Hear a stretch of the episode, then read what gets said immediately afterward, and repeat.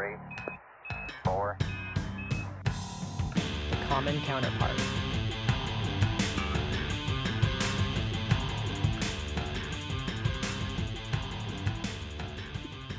Welcome back to The Common Counterpart. I am your host, Mark. And I'm Josh. And Josh, we are underpaid.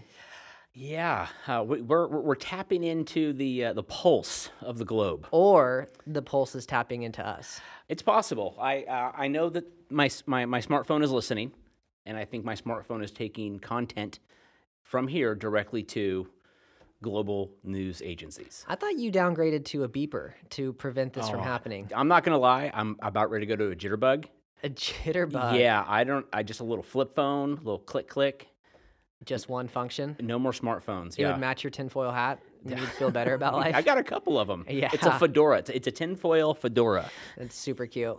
Yeah, we um it's just weird how the world works. How when we're talking about something, but that is the it is one of the benefits. And we've already done it once, right? So for those just kind of recap, we did a story on chocolate Yeah. um and the farming of cacao in the Ivory Coast yeah. In Ghana. in Ghana. Yeah. And then it wasn't but a week later there was a lawsuit.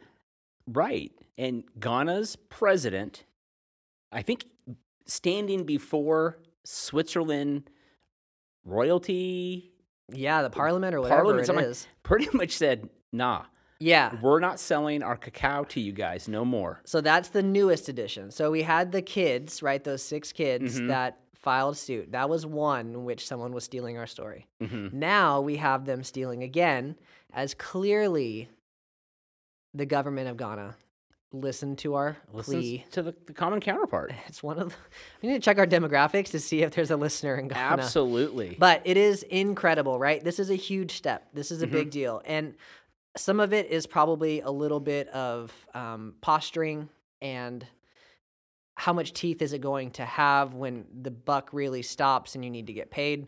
But it is a it's much larger than just someone filing suit or a social media post. This is the government recognizing what's taking place and mm-hmm. trying to take a stand against it, which is so cool. Well, and you know, the thing that I've always liked about the internet is it democratizes information. So I don't have to wait for CNN to filter and edit the information they think I should have access to.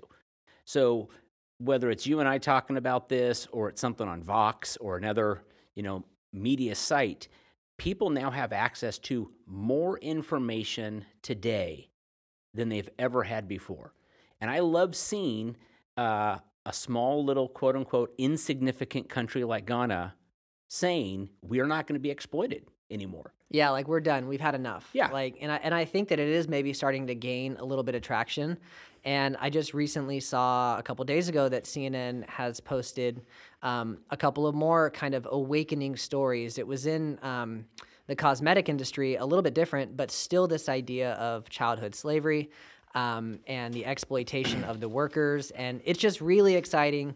It, it shouldn't be exciting because it shouldn't be happening, Right. right? We're, we're applauding I don't know, the basic humanitarian respect Yeah. that we I mean, probably should have been giving a uh, long basic time ago. Basic Judeo Christian values. we should have been doing this a long time ago, but it is great that we are starting to see some change. So that is the latest in sort of the ongoing uh, chocolate saga that is somewhat the unofficial sort of theme of this podcast. You don't think that there's someone in high ranking government offices saying, Mark and Josh better keep their, their mouths shut because they're ruining it. I feel like I'm the, uh, I'm like the Scooby Doo gang. yeah, but we also could get a knock on the door and just get taken into the back of a van. Black bag. Yeah, it could just be really, really bad. But that's exciting.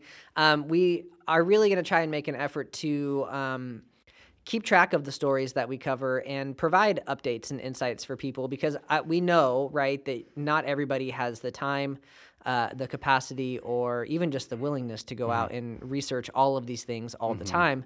But it is kind of a part of our jobs a little bit. So I think we're a little bit more connected than, um, you know, normal people really can Yeah. be. So yeah, we'll keep it keep you updated on that. It's exciting. It is. You know, uh, I, I told you about a, a, a former student of ours and now current friend uh, who, who found me at one of my my spots I like to hang out at, and uh, uh, Adam, Oh yeah, Yeah, and he's yeah. just like I. I'm usually not into the sort of the educational uh, uh, podcast, usually business and finance, but he was just loving what we're doing. Um, and so I, but I think it's real, Mark. I think that people they, they realize that we're, we're talking about humanity, we're talking about dignity, we're talking about giving honest people an opportunity to make an honest dollar with the resources of, of their land and of their hand. And so I'm really excited to see that Ghana's taken a step forward. I love knowing that uh, uh, decent governments around the world are doing something to shut down uh, the, the, the, trafficking and uh, uh, human slavery because it's just not right. Yeah, it's just the system that's in play. So I'm, I'm sure it will not be the last time that we visit something like this. But No. um, for everybody who did kind of reach out about that particular episode, I thank you. Yes. Um, super appreciative. Love hearing about it. Um, if you catch us in public, for sure, continue to let us know. Awesome stuff. Yeah, we, we would love to have a little paparazzi if uh, if if if I mean, can you can you imagine seeing me on the on the cover I definitely could. with my aviators on? Just looking like you have the, all the secrets of the world. That's right before you get put in the van. Well, with my aluminum fedora, I, it, It stands it's worth out. it. Yeah, it's it worth stands it. out. Yeah. So what do we got today? Well, you know, uh, it's a big world, right? And uh, we, we, we had a great time talking about Africa, and I'm, I'm hoping that conversation and topics take us all over the world. But uh, South America, Ooh, switching it up. uh, you know, that there is a continent that everybody, when you're looking at the map, uh, you're like, where, where would I want to go if I went on vacation? And uh, South America does not get a ton of love. What do you Um, think that is? You think geographically, just the eye doesn't lend itself there? Well, uh,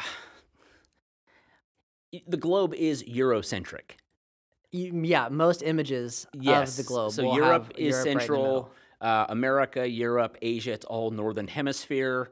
Uh, what, what's the old? Uh, uh, if your name's above the newspaper fold, I kind of feel like the equator's the the fold. That's where you want to be. Yeah. So South America and Africa, uh, and even Australia. We don't really pay a whole lot of attention to Australia. Yeah, depending on the version of the map that you're looking at in terms of how it was printed, it Yeah. it, it, it is not put in the limelight. No.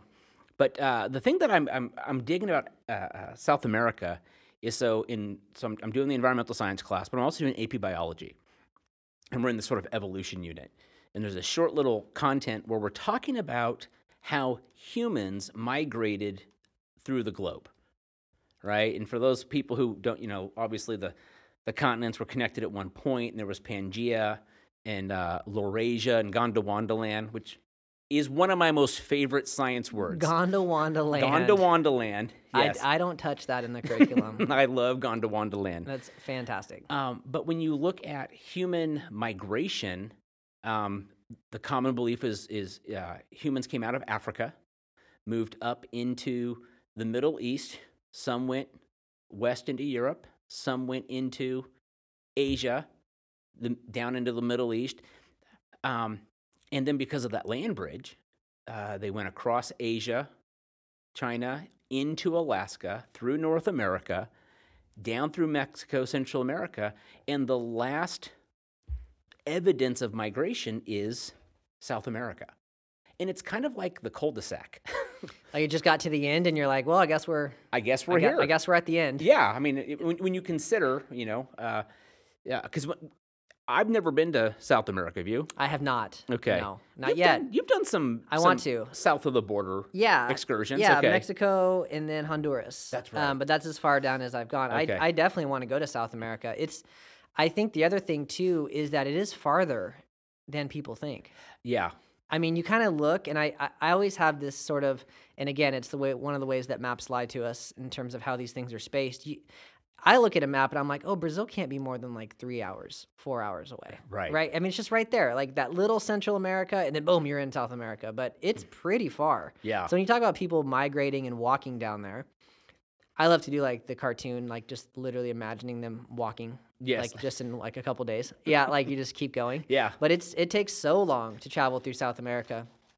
Um, my sister-in-law and her boyfriend did like a huge excursion where they Uh-huh. went all the way through Central and South America, and it, it took them months. And but it was great.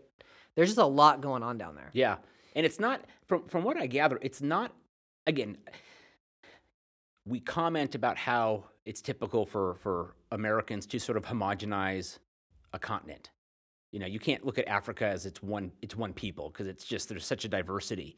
South America is kind of the same way, but geographically, it is just a hodgepodge of super steep high mountains where uh, uh, these people have learned to live with elevation sickness their entire life. Yeah, Their- it shouldn't be possible. their blood is yeah, their blood o- holds on to oxygen differently than ours does. Um, which to I- the deep valleys. to the deep valleys, to uh, uh, ju- ra- rainforests full of pathogens and viruses and bacteria that would kill anybody that came out of a, a modern for sh- city. us for sure. For sure. we would not last two days. No. No, and, and you know, it's funny because I, you know, reading the Old Testament, sometimes they talk about the Garden of Eden and how, oh, I'd love to live in the Garden of Eden. I don't think you would. I mean, you take the bugs out, Yeah. and and the snakes and the scorpions and, and the pathogens, then yeah, maybe. But with all those critters in the garden, in in in the Amazon, It's chaos. yeah, you don't want that. No. I don't want that. I, I, I don't think you make your way out No, of that. no. But it's so romantic, right? It does sound cool. Yeah. I mean, I here's what here's what I think. I think people get like Jungle Book vibes, Mm-hmm.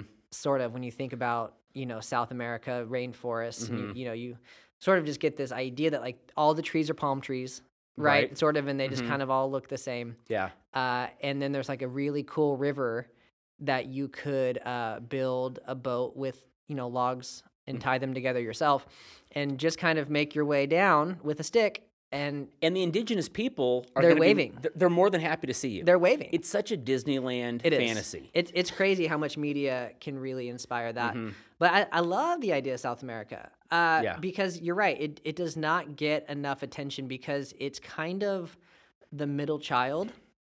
Yeah. And a, as you look at the world in terms of development, and by that I mean it's just kind of boring. Mm-hmm. Like you don't have. It's so easy to go to the polar extremes, right? You look at these countries that are. You, you look at areas like Singapore, right, that are just changing and and uh, innovating every day, and then you go to the other side, and you're like, yeah, and then there's you know Angola or anywhere really sub-Saharan Africa, but then there's that whole middle of like Mhm. the blue collar middle, who- Right. who's really working hard to try and improve and develop and create infrastructure, who are dealing with all of the problems that, to be honest, the United States has already dealt with. Yeah, and so in, in, in doing the, some of the reading, what's interesting is is for the most part when America was, you know, founded, Right, quote and, unquote. and, and and moving westward, it we, we have this idea that we pulled ourselves up by our bootstraps. We really didn't have a global bank or countries willing to float big fat loans. We built the railroad and we took advantage of, of migrant labor and, and pretty much anyone who was willing to work that hard. And now you've got developing countries like South America where uh, China, Russia, the Middle East, America, Canada, they're all calling saying, "Hey, what if we invest half a billion or you know half a trillion dollars into your country? Can we get some access to your resources?" And of course, they're saying, "Well, of course you can. Come on, come on down." But now you're looking at indigenous people who are beholden to uh, uh, foreign investors. Right. I think that South America has done a really good job of holding on to local culture. Yeah, culture As- is for sure. as as as much as you possibly can. Where in in a lot of other countries, the United States especially, you know, one could argue that the first thing you got to do is get rid of all that mm-hmm. if you want to be successful. Mm-hmm. We don't have time for that. We got time for money, Yeah. and we got time for business, and either stay or get out of the way. Mm-hmm. And you know, we're not really valuing those those rich histories. You know, where we kind of and historically we did. We brushed aside the Native Americans. We brushed aside the bison. We brushed aside everything that made America that was America prior to us coming. Right. Where in South America, I think that what they're trying to do is, you know, keep the seesaw going Mm-hmm. of like, hey, we really want to develop. Hey, we're starting to get overpopulated. Hey, we need more infrastructure, but we also can't tear that down. That church is 700 years old. Right. But we also can't do this because there's a tribe living over there. But we also can't do this because it's an, it's a historical site. You, you have all of these things that you have the old versus the new, where what we did is we built the new from nothing. right. And that and that's a hard shift and a hard thing to decide what it is that you want to do. Well, and so when you go back and you look at at, at the what's the historical term for us coming across the continent westward? Westward expansion. Westward expansion is is that lazy? Wait, manifest destiny. Yeah, all that same. Okay, all the same laissez-faire, stuff. Yeah. But you know, uh, uh, the, the indigenous people of North America were migratory, so they picked up their stuff and they moved, and they didn't build temples and they didn't build massive irrigation structures because they didn't have to. Really, we've talked about this. North America is the absolute geographic The honey hole. jackpot. Yeah. it's just it's, it's awesome. South America, on the other hand, you t- you look at the Aztecs and the Incas and the Olmecs and, and some of these other cultures, and they and they've got very rich sort of you know mystical uh, uh, histories, and they said, hey, uh, we're going to find a place to live and we're going to make it work, and they built temples and they built irrigation and they built out of the mountain these structures, and then they wanted to protect it. And of That's cour- their home now. it's their home. They, own it. They are they are much more connected to the spot Mm-hmm. than the ideas. Right. And then and the indigenous Americans were connected to a massive swath of land. They just didn't build permanent structures. Right. And so, and again, I I don't know who I'm going to offend when I say this, but Whitey, Sure. when Whitey rolls up and doesn't see a permanent structure, they're thinking, this must be mine. it's free. I'm going to plant a No- flag. right, no one's I'm going to kill me some buffalo and, Right. and, and barbecue. Uh, and so when you're looking at South America, uh, they really, these, these historical cultures, 1200, 13, 1400 uh, AD, or is, is that appropriate? AD? BCE? You're the geography guy. What's the, we, AD's good. AD's fine? We're okay. Okay, I think good. we're gonna be. I don't think we're gonna get canceled. Well, I hope not. Yeah. Okay. No offense Right. to you BCE people out there. um, I mean, they carved that out of the mountain, um, and it is a when when you look at the the the, the natural. So number one, the, the the biological resources of South America is phenomenal. I don't know if you know this, but um, one one of the things that made uh, the western portion of South America so successful was due to the the mountainous regions and the seabirds. They had gigatons of bird poop that accumulated over years uh, in Peru and Chile. And what are you using that for? fertilizer. It's it's just it it's fertilizing itself in No, the, no, in the soil, no, or it- you you harvest it, It's fertilizer. It, it, it is it is or you mine it. What do you do? You, do. mine You it? mine it. There's hundreds and hundreds of years of guano, Yeah. bat poop, bird poop, and uh, the world's expanding, right? In the in the 17, 1800s, and so there are these massive bird, bat poop mining towns in Peru and parts of Chile, and there are wars. I mean, you've got I mean, it's a resource. It is, and you've got Amsterdam and Portugal, and you've got these people fighting out off off the coast of, of Peru because they need fertilizer. Um, and then what's crazy is due to the technology of World War One, the Germans actually came up with a way to build artificial fertilizer, ammonium nitrate, and it completely decimated the poop industry of Peru. And it just becomes nothing. Yeah, so so 1941, 1942, boom, World War One, World War Two, one. Oh no, wait, what's one? 14 to 17.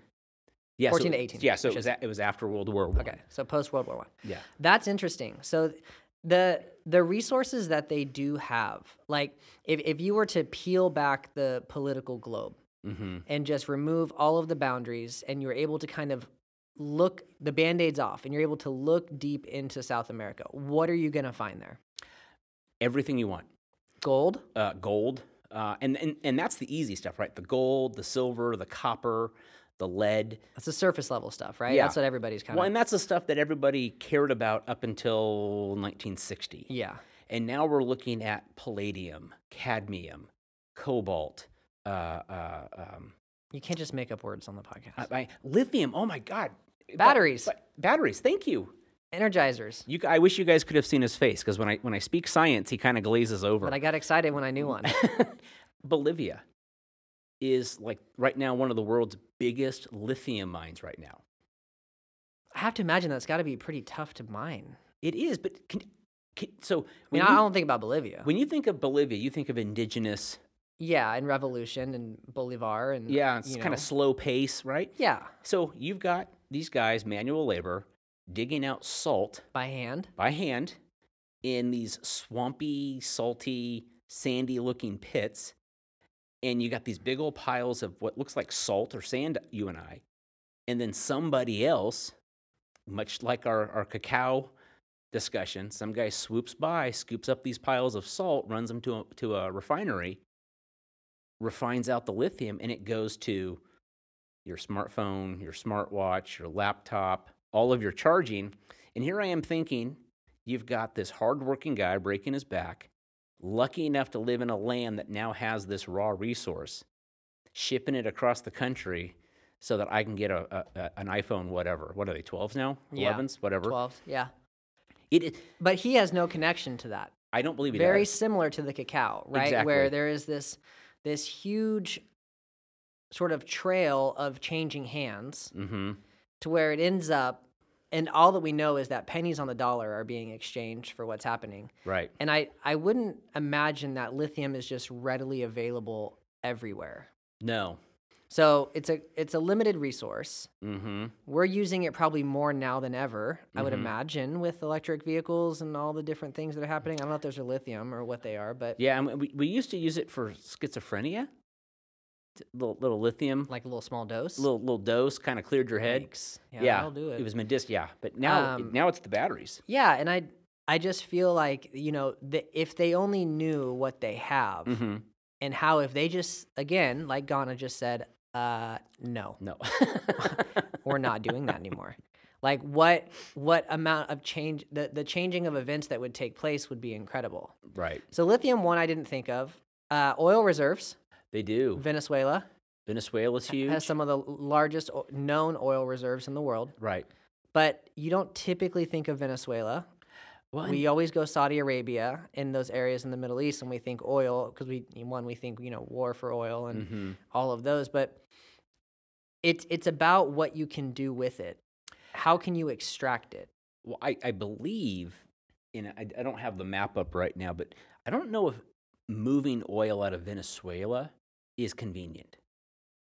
Geographically, Yeah, so the the pipe, and then politically, politically, it is not convenient. n- no- Nothing uh, in Venezuela is convenient politically. nobody. So listen, if Groupon had a twenty five dollar all expense paid week long trip to Venezuela, twenty five dollar, would you take it? I think I'm out. I think I, I, I th- I think I'm out. And you know, it brings up a good point. Like that is what has killed South America for so long. the instability Is the instability of the political establishment to where we, I, you know, it takes a long time to get policy done, Mm-hmm. especially policy that's worthwhile. These are not band aids over bullet wounds. If, if, if Mm-hmm. you're trying to unite, and again, it has a lot to do with the deunification of the entire continent, you have to speak to the countries that are next to you. You have to have good relationships. This is how we've gotten it to work. This is how the, the areas that have been successful have gotten this to work. We're not the same. We may not love you. Mhm. We like ourselves more, but we need to work together. And when you have constant civil war, you have constant revolution, almost a culture of revolution. Well, and I was going to ask you because this this would tie more into the social science of things. What drives that primarily in South America? it's it's a, it has a lot to do with the rich versus the poor. Okay. It's a huge deal. The idea of the elites. And, and, and that's existed since the Spanish and Portuguese got there. and is it is it the aristocracy? Is it, is yeah, it it's royalty? It's, sort of old Okay. school, new school. Got it. Like I should be in charge because of this, this, and this. Okay. And you have these groups who never feel like they are known, who never feel like they have value. Mm-hmm. And then you have someone who comes along at the right time. I mean, insert your favorite revolutionary, yeah, here or you know even Europe, wherever you want to do. It's the same. It's the same strategy. Mm-hmm. You you find a group who needs an answer. You provide them with a with a blame that is not themselves. You provide them with an opportunity, and then you capitalize. And you just Yeah. keep doing that over and over and over again until it is your group that's on top. But as soon Right. as your group goes to the top, another group's trying to knock you off. So all the policy you're putting in place never gets legs. Any Mm-hmm. infrastructure project, any amount of money for taxes that you put aside, it all just is constantly shifting. So they were never able to have a steady ground to stand on. So this is interesting. You would say that because um, I I try to be careful with the stuff that I read, and I don't want the the the, the content that you and I share to be Amero centric. where hey, if people would just act more like Western culture, we could solve your problems. Correct. But doing some research, um, somebody made a comment that when the Spanish and Portuguese mo- came in and tried to colonize South America, uh, they were really kind of in a, in a smash and grab sort of a, a scenario. The, the the terrain was too difficult, the mountains were too steep, the rainforests were too crazy, the indigenous people were fighting too much. They saw gold, they saw mineral resources, they got in and they got out. They did not create infrastructure. And what little infrastructure they created, the indigenous people had no use for it. it was it was usually normally religious in nature. They're creating yeah. churches. Right, right. But, but a lot of folks would say that the church, oh, uh, you know, obviously people have their, their, their faith, but a lot of times the, the religion was used to subdue Yeah. the indigenous people, and almost to make enslave. them feel less Yeah. than, put them to work for the church. But it, you're right. It, it wasn't the idea that we're gonna be. This is gonna be the new us. hmm We're gonna be here now. But with the English and the French rolling in, they realized that if you're going to extract resources from America, you're going to have to drop some roots and uh, uh, some infrastructure. You're going to have to divert some some canals. You're going to have to grow some crops, and folks started moving further and further inland. And once again, back again for those of you who have listened before, I love Jared Diamond, the the Guns, Germs, and Steels, but these folks dropped roots, roots, and now you're protective of, of your land, your resources, that sort of thing. Where the Spanish and the Portuguese, once they, they got theirs, uh, they were willing to just bail. Yeah, I think it. I think it was more so the, the quantity versus the quality type thing too. Yeah. Like you, you get there. You, it's pretty clear what's available. You see what's there. You're not interested in five, ten years what you can get from it. You're not trying to establish crops. You, you don't, you don't have to worry about that. Mhm. You are trying to be the first. And you got to remember too, like the English and French have this huge reputation of being amazing on the ocean Mm. And really good at what they do. So it's not like you know you already feel like you have the upper hand. You are you are trying to get to as many spots. You want to be the first one to hit the pinata. hmm If if the French and English have already gotten there, then you're going to end up with the, with the scraps. Right. And so they're trying to find an area that they can capitalize on where they feel like they have the advantage. And you're right, it's it's very much in and out. These people are no use for us Right. versus the idea of what happens when we interact. hmm What happens if we make life here? And that's why you get these colonies that last for a pretty long time under under France and England hmm and why they've left their mark behind. Right. Now you could argue that South America, Central America, they left their language for sure and they left their religion Their religion, yeah.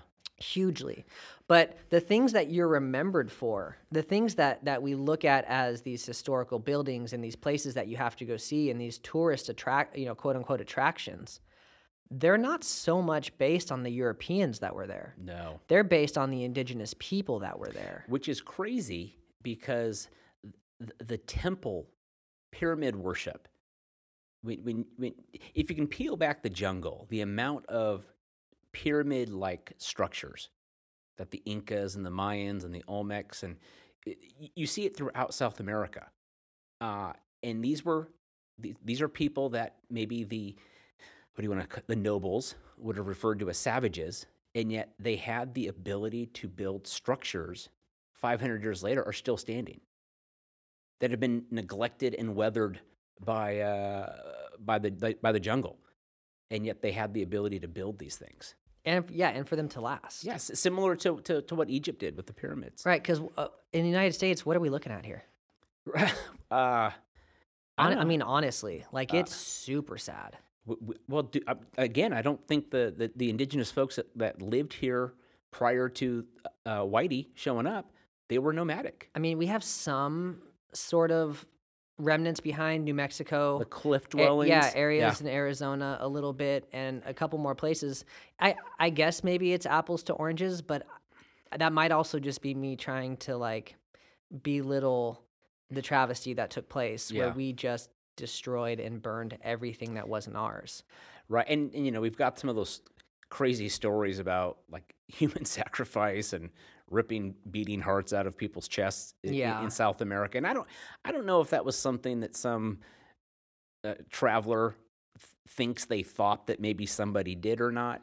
Um, you know, how easy is it to demonize a culture you don't know if you can sell them as savages? Well, that's the goal. Yeah, then now you that, c- that makes us colonizing you for the sake of saving your soul Mhm. sound like a really good idea. Oh, and we're gonna take your stuff. But we're saving your soul first. Right. So you're welcome. You owe us. and now we're taking it.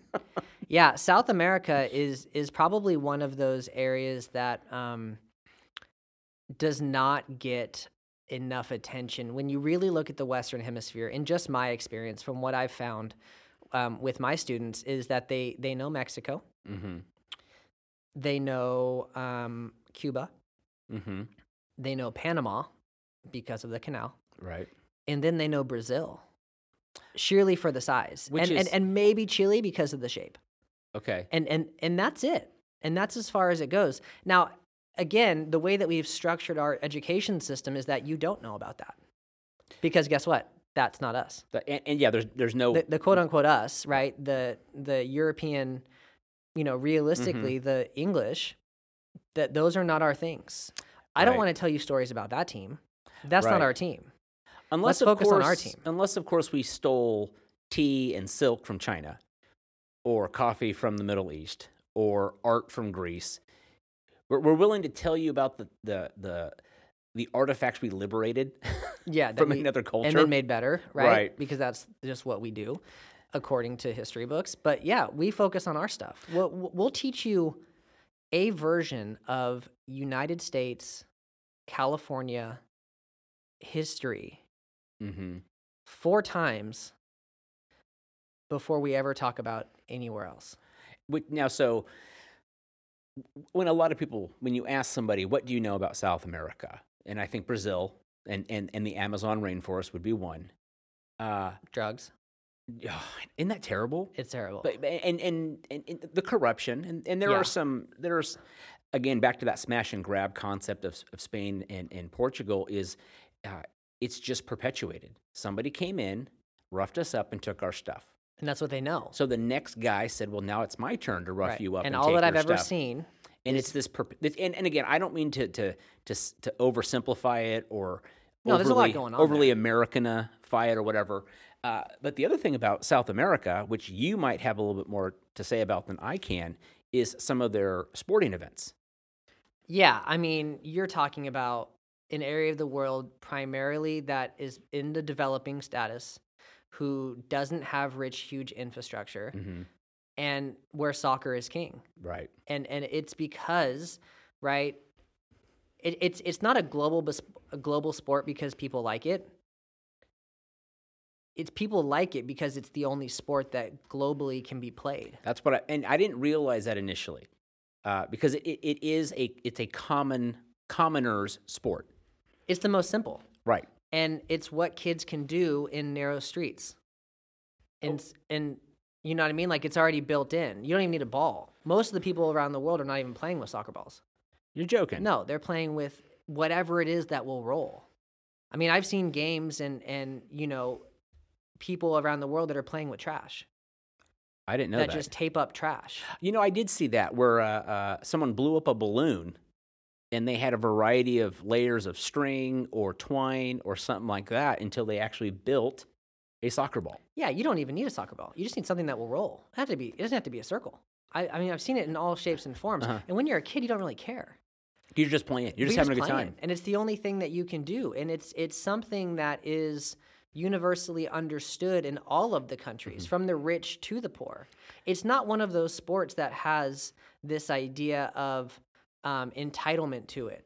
You know, kind of how golf feels, where if you're a golfer, you have to belong to a certain status. Right. It doesn't appeal to everyone Unless you're Billy Madison. unless you're Billy Madison.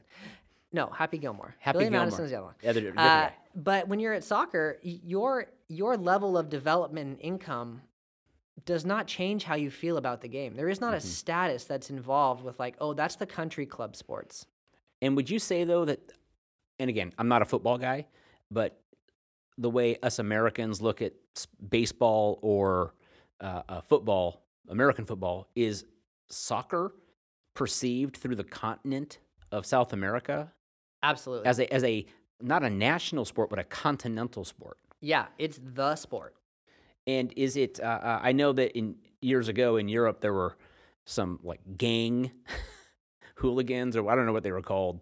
But no, there was those the, the rivalries in South America are extremely violent. But again, these people know violence as an answer, a- as a way to get their opinion. Mm. okay. There are fights. There are deaths in the parking lot.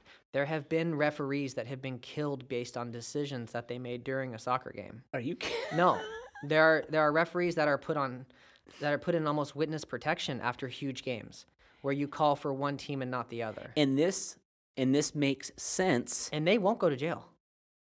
That's I so and a lot of times you and I talk prior to the to the podcast. And this is one of those things that you and I did not talk about. And I it blows me away.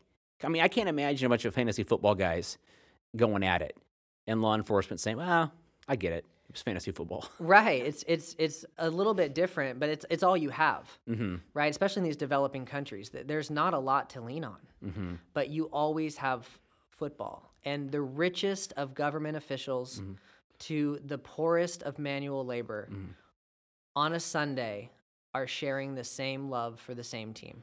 So could you make a South American version of Field of Dreams with Kevin Costner and Darth Vader and all Kevin Costner has to do is build a soccer field and they will come. Absolutely. And- Totally. And, it happens. Just clear out a little bit of the rainforest and they will well, let's not do the rainforest, uh, but let's okay. let's do a different area. But there are yeah, there are fields and, and there's I mean there's fields in the middle of trash dumps.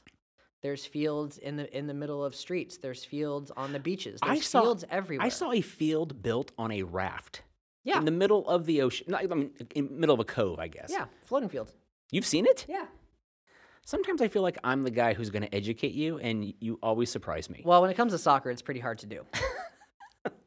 but I mean, there there's a lot of things to talk about when it comes to South America, Mm-hmm. and I'm I get amped up and excited about it because it's an area that we don't talk about that much. One, um, I remember years ago, I didn't really care to learn anything new.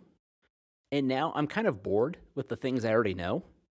And I like getting more informed. I like understanding, uh, uh, or at least better understanding why things work out the way they do. It's one of the reasons we cho- chose to do this this podcast with with the common counterpart. That no matter how uh, opposing or uh, uh, diverse we look, we all have a a, a, a common element that connects us as humans, as parents, as siblings, as employees, as employers, sports fans. Uh, I'm not one, but you are. Right, but they just cross boundaries. Mm-hmm. It, it, they know they know no political line, Right. which I think is so great. And I mean, I think that you know, for for South America, it's it's a little bit unfair to just touch on it and then go. Mm-hmm.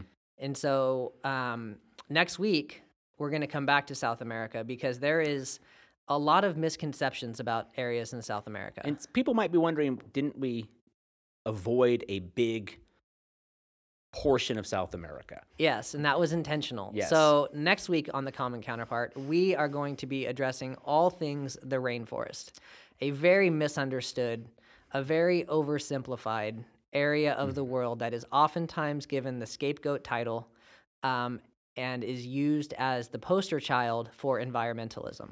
Yes. Uh, and to do that, to really intro that, we're going to go with our wisdom of the week. nice transition, know, man. I know. What do we got? Wisdom of the week. All right. So uh, just so you guys, I'm, I'm going to give credit where credit's due. Uh, a lot of this wisdom comes out of out of my buddy uh, Mark's uh, uh, research in his brain, uh, but written by the American researcher E. O. Wilson. Destroying the rainforest for economic gain is like burning a Renaissance painting to cook a meal.